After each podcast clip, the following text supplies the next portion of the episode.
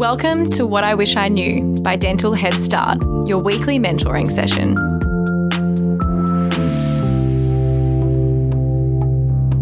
We've all had children come in for checkups, no signs of active decay, but their parents stop and ask, But what are those white flecks on their teeth? Or why is their tooth all brown and speckled? Welcome back to What I Wish I Knew. My name is Erica Huynh, and in today's episode, we are joined by Dr. Deb Wong, a specialist pediatric dentist based in Melbourne, to talk about hypomineralization. It can be a tricky situation. Do you remove it? Do you leave it? How much do you remove? And what do you replace it with? In this episode, we cover what exactly hypomin is, how you explain it to parents, and how we manage it in both the anterior and posterior region. It isn't always so black and white, oftentimes it depends on what we have available to us. This is a great practical episode to help you think through what exactly to do the next time you encounter another one of these situations.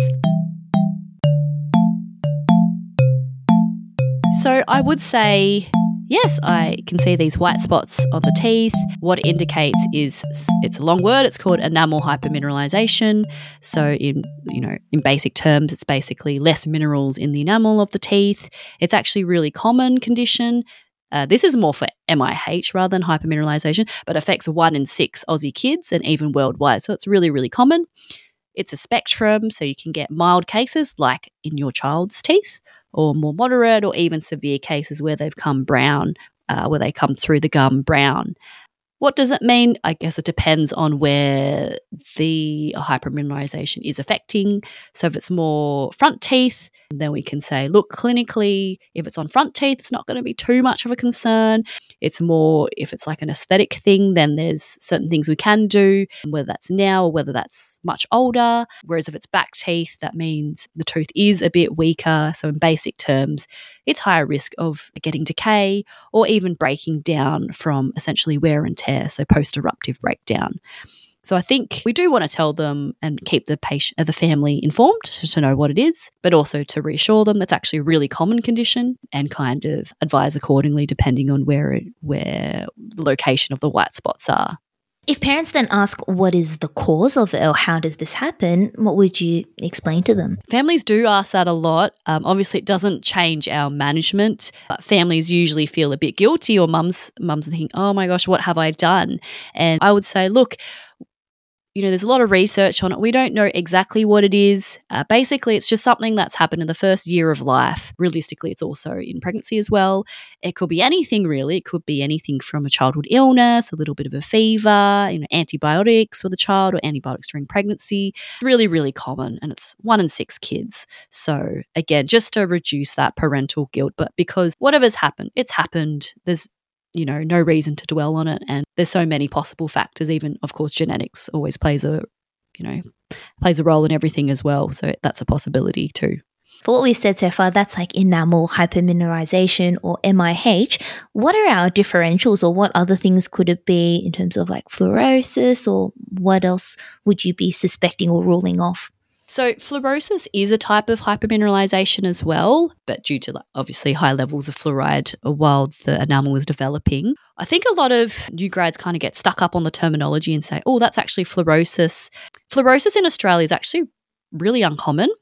So, I know some of the studies will say, I think it's like 23%, but actually, when you look at the data, most of them are really, really uh, mild defects that, you know, the layperson wouldn't even pick up. So, in terms of severe fluorosis, it's really, really uncommon. It's probably less than 1% in Australia in the population.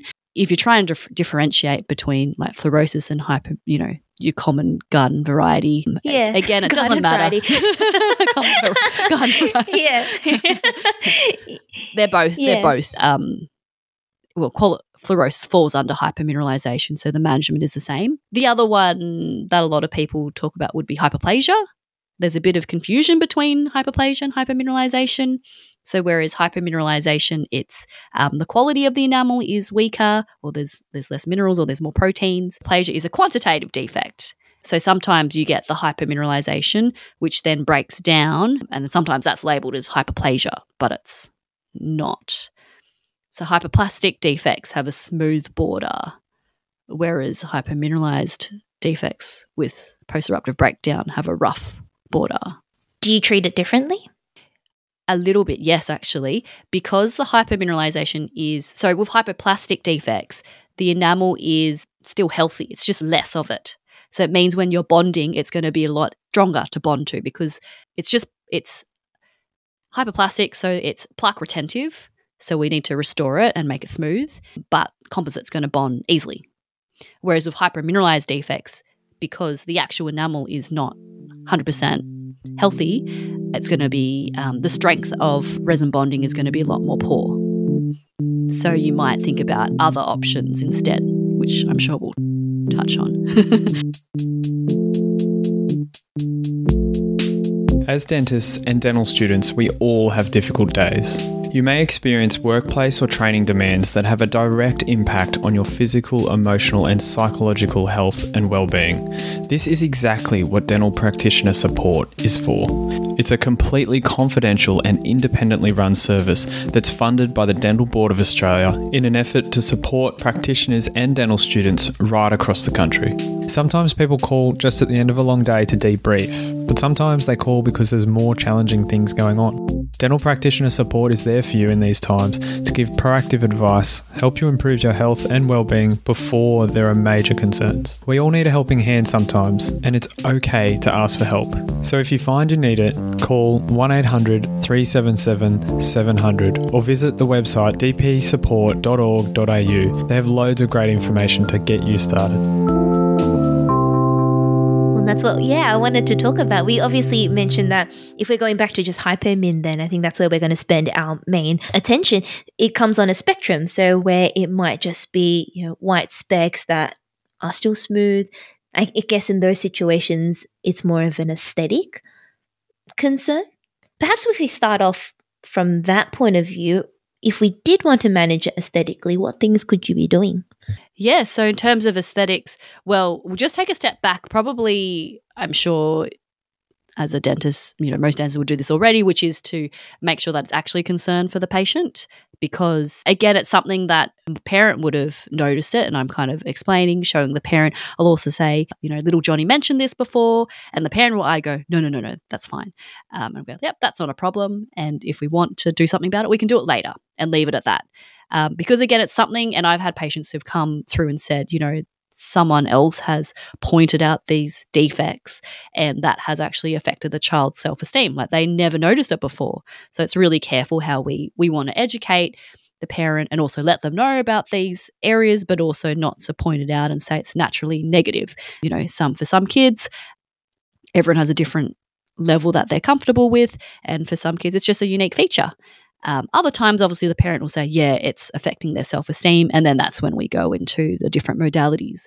As a general rule of thumb, as well, unless it's really conservative, like tooth mousse or something like that, it is better to push it out for as long as possible just because the any sort of aesthetic treatment just because the pulp health uh, the pulp is still very large as well but balancing that with obviously how the child feels about it so if they're bit more self conscious, then obviously we would treat a bit earlier.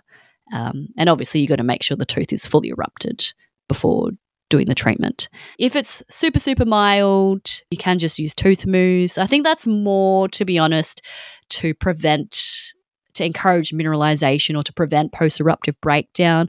I know sometimes we say that it can help with the appearance, but probably on on a low, on only for super, super mild defects. Probably the ones you're mentioning is beyond tooth mousse steps. The thing with hypomineralization or MIH is that how it responds to aesthetic treatment is pretty unpredictable as well. So, the main thing is to talk to the family and say there's lots of different options, and um, we'll step through the different types. But sometimes we have to often we're going to have to use more than one tact. And sometimes it's wise to set the expectation and say, look, what we can do will probably reduce the appearance, but it may not be 100% masking the area. You may not have that, you know, full Hollywood smile. Um, obviously, as an adult, that's not a problem. It can be masked with veneers and things like that. But right now, I think just a clinical t- or patient management tip is just to set the expectation, set the expectation low, and uh, it's good if you if we over deliver. You've probably heard of the different techniques like the etch, bleach, and seal, or like microabrasion, resin infiltration, like your whitening. So, usually with easier defects to manage, they're more white or creamy. If they're more severe, then you're looking at more brown lesions. We'll start with mild defects. So, in terms of cutting the tooth, generally that's a last resort option for a young child. So, we prefer more conservative options first. So, you've got like your etch, bleach, seal, which is you know using your 37% phosphoric acid, some hypochlorite as well, and then sealing over it. What are you sealing with? like a, a fissure sealant material, like um, a clear fissure Oh, sealant material. okay. Yeah, Sure. that's most conservative. Then we would move to other options. Another option would be microabrasion, where you're removing some enamel with a combination of abrasion and erosion. So you use, you're either using pumice and hydrochloric acid or pumice and phosphoric acid, removing like the top layer and then just remineralizing with tooth mousse. So these are all for shallow defects. Yeah, just going over the microabrasion again. So you were saying using pumice And along just- with etch? Yes, that's the high. The hydrochloric acid is going to be uh, usually a little bit more effective, though. But if you're in a pinch, you can use phosphoric acid, but you may just need more cycles of it. So pumice, phosphoric acid, and using polishing disc. So you're disking it off, yeah. Would we be seeing like immediate improvement in that? Or is that just kind of priming the surface and then getting them to use tooth mousse regularly to see a gradual improvement? you should see some somewhat of an improvement, but it's not going to be yeah, depending on how again how severe the lesion is. So if it's a mild mild defect, you probably would see it. You should see it quickly, but then you want to yeah mineralize with the tooth mousse and just make sure that they avoid anything that's going to stain um, in their diet, like you know uh, tomatoes and coke and coffee and things like that. So that's pretty conservative too. Then we have like the resin infiltration option. So that's stepping it up. That includes like Icon. So you've got the hydrochloric acid again. Then you've got like a drying agent. And then you're actually infiltrating with um, like a resin infiltrant.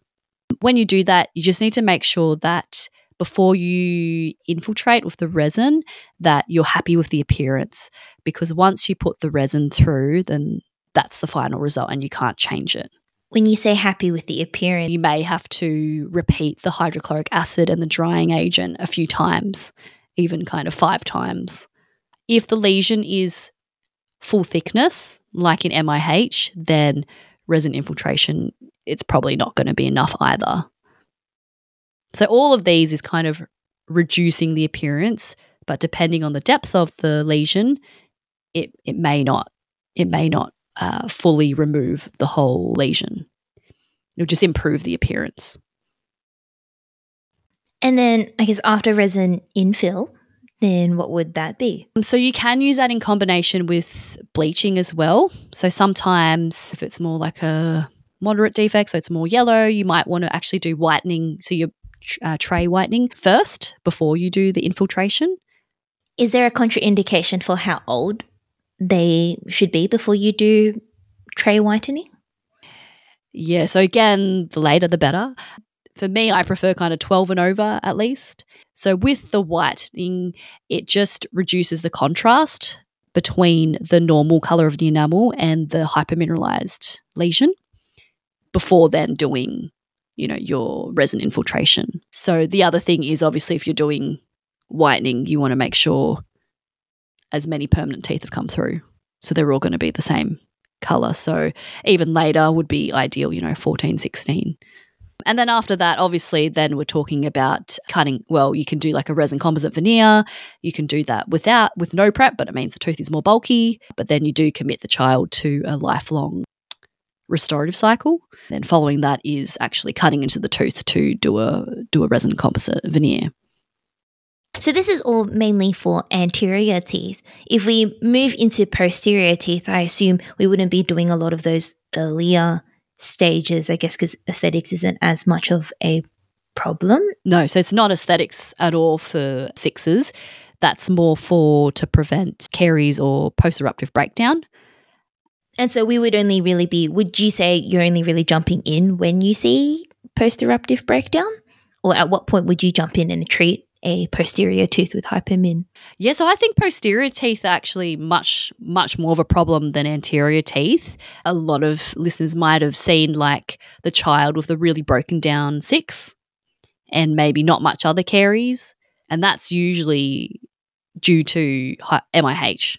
So that's one of the hallmarks of MIH that there's an atypical restoration. Like, you know, the rest of the teeth are beautiful and you've got this one bombed out six and that's because that tooth is uh, was born was essentially like born weak of the hypomineralization, and it's had post-eruptive breakdown and and caries, and it happens so rapidly that when by the time the dentist picks it up, it's it's it's kind of gone or needs really significant treatment.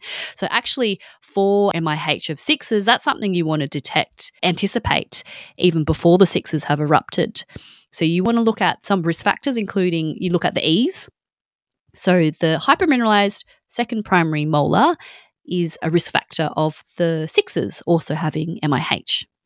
So if you see like the discolored E's, then you know that there is an increased chance of the sixes being affected. So you should be on high alert, maybe seeing them a bit more often, making sure obviously the child's oral hygiene and diet is tip top. And then when the sixes come through, they're partially erupted, you're checking the color, if there's discoloration, then we know they've got the hypomineralization, and you might want to start looking at, depending on how severe that that hypomineralization is, is nursing it with some fissure sealants at that stage and tooth mousse. Yeah, so MIH of the sixes, there's a lot, you know, early prevention can play a big part. Otherwise, um, you'll see them at kind of seven or eight or nine, and the teeth are bombed out and carious and and terrible. Dr. Michael Mandikos Dr. David Attia, Dr. Derek Mahony, Dr. Dean Lysenblatt, Dr. Mehdi Rahimi, Dr. Amanda Foon Nguyen, Dr. Novnil Kashyap, Dr. Jesse Green, Dr. Essa Malani, Dr. David McIntosh, Kathy Metaxas, and Dr. Paul Homoly. Do these names ring a bell?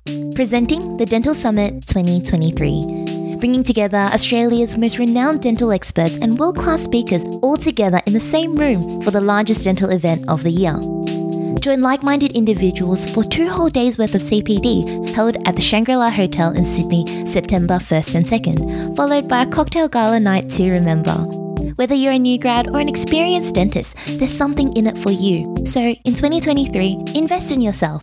Visit our show notes or the webpage tds23.com for more information. And just for Dental Head Start listeners, we've even managed to secure an additional 20% off, so make sure to use our discount code DHS20 at checkout. You'll find me, David, and hundreds of other dentists all in the one place. So if you don't want to miss out, then come join the fun. In terms of restoring, then, so if we've caught it on at a point where it's carious or there is post eruptive breakdown of that lesion, and we're going to restore it, I guess a question that I'm sure a lot of people ask you is how much of it do you remove?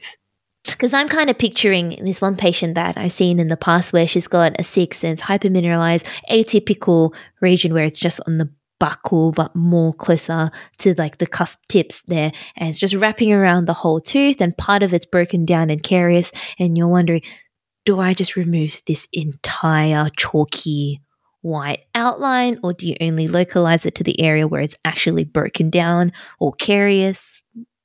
How far do you drill? Do you drill until it's all sound enamel? What do you do? So, depends on probably how erupted the tooth is. So, if it's partially erupted, you might be thinking, well, this is not a great tooth. So, we're trying to more temporize it for now, but keep as much enamel as possible. So you might be looking at, um, you know, moisture control might be difficult. So you might be looking at like a Fuji, you know, a fluoride rich Fuji, like a sealant type of thing, obviously removing the caries, but um, nursing that tooth and waiting for it to erupt more fully so you can ex- assess it. I would say if it was partially erupted looking not not great at that age, you're probably thinking, oh, it's probably going to need a full coverage restoration down the track so like crown or something like that, sand steel crown, which would be different if the tooth, if the child was a bit older, like fully erupted, let's say. Yeah, depends on how old the child is. How old is your child? Oh, the one I'm thinking is probably like 12, 13 quite old, quite mm. old. Yeah. Okay. So in that case, you want to do something a little bit more permanent. So if you're If that lesion is on the buccal, you want to bond to sound enamel. So you do have to remove a bit, yeah, the hypomineralization until there is sound enamel. Otherwise, it's not going to stick. It's not going to bond well, and then you're going to get secondary caries. On the occlusal, you probably want to do like a fissure sealant, unless you look at it and again say, this is going to fail. We're going to need full coverage restoration with a crown or something. In terms of like a permanent, proper ceramic crown? Oh, so uh, you probably refer to your local pediatric dentist, and we would do a stainless steel crown on the six. So with sixes, again, as a pediatric dentist, we look at this tooth and we think to ourselves, look, this tooth, it needs to last a whole lifetime. So this person isn't 40 and it only has to le- last 30 years. It has to last 90 years. That's a very long time. And studies have shown sometimes kids with MIH on sixes, they have to go through, I think it was like 15 or 16 times more visits to the dentist than a child with a unaffected six. And think about the burden of uh, burden of that to that child on an emotional level, in terms of costs.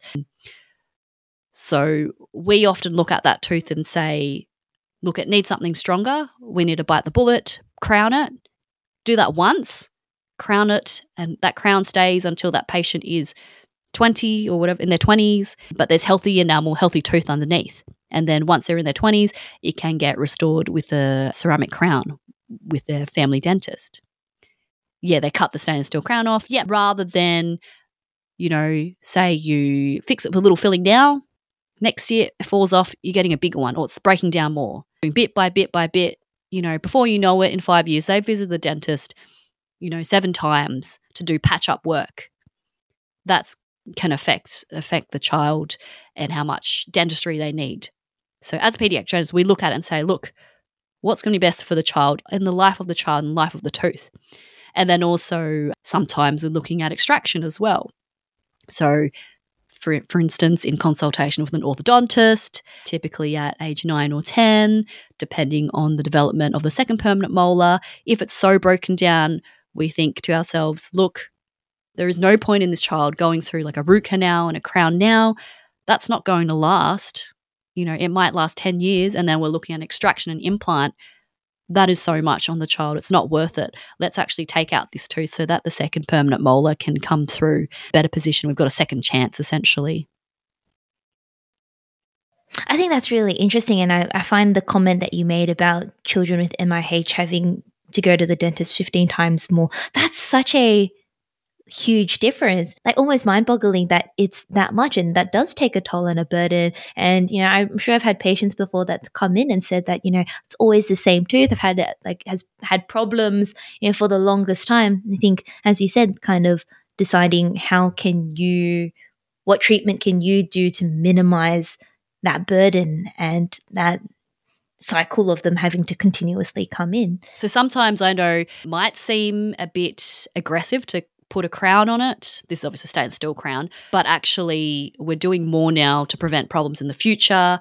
We're doing more now to preserve what's underneath rather than letting it break down bit by bit so that when they're an adult, there's actually a lot of healthy tooth underneath. Um, so I think our motto for pediatricians is like, do it once and do it well. And it might be to put a stainless steel on a crown on an adult tooth is often a GA as well because it's, you know, it is quite uncomfortable to to have to sit through. But we do that once, do it well, and that's going to ideally last until the child's an adult. What's the difference between doing a stainless steel crown on a six compared to like D's and E's, which a general dentist would be able to do? So it's not that general dentists can't do it. It's just that first we have to talk about like differentiating between like Hall crown technique versus like your conventional crown technique. So when we're doing a six, if we're going under GA, it's going to be the conventional crown technique. So we're removing all the caries, we're preparing the tooth, cutting the tooth. Obviously, we try not to cut too much because we want to preserve as much enamel as, as possible, but you do need to probably prepare a little bit in order for the crown to set, set properly. It is because the six is so posterior and the child is has such a small mouth, it's very, very uncomfortable. You have to cut subgingivally. So even sometimes when we're doing it under GA, there's very little space. And this is when the child is not awake. So it's it's quite it's not you know, it's hard for the burr to fit in there for a child who's asleep. And there's no way a child would be able to tolerate that awake, in opening up that wide for that period of time. Sometimes, also, if the tooth is not fully erupted, you also have to do a bit of a gingivectomy as well, depending on what the plan is for that tooth.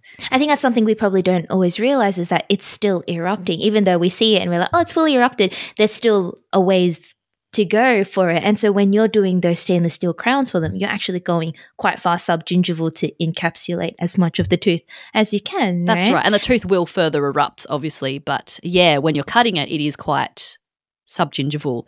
And um, I suppose what I tell families, it might not be exact, but say like it's almost like crowning a the equivalent might be similar to crowning a wisdom tooth or a, a seven in an adult. It is right at the back, one false move of the child, and yeah, you'd cause an accident. That's that really puts it into perspective. Yeah, it's like trying to crown a partially erupted wisdom tooth.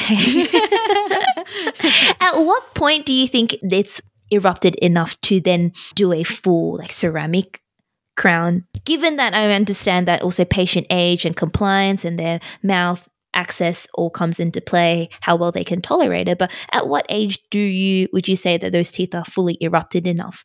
I would wait until the child has finished physical maturation, so in their 20s typically. Mm. Because of also like the gingival maturation as well. So you want to wait until then. That's why the crown is, I guess, the stainless steel crown is like a long term temporary.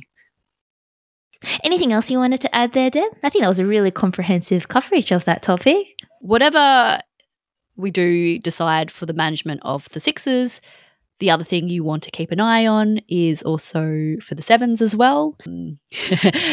I guess it's like a little red flag. If we've got MIH of the sixes, there's a little bit of an increased chance that it could also be in sevens. It's it's not that. It's not one in six or anything like that. But again, prevention is the best, or early detection is something that we can do even before the sixes have erupted. Beautiful.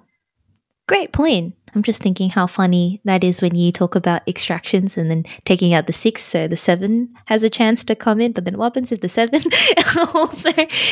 That's true, but it's I do A lot rarer. But it's yeah, it's really rare, and also because we're on high alert, if it comes through, it might just be a you fish- can manage it. Yeah, it might just be a fissure sealant or a small restoration.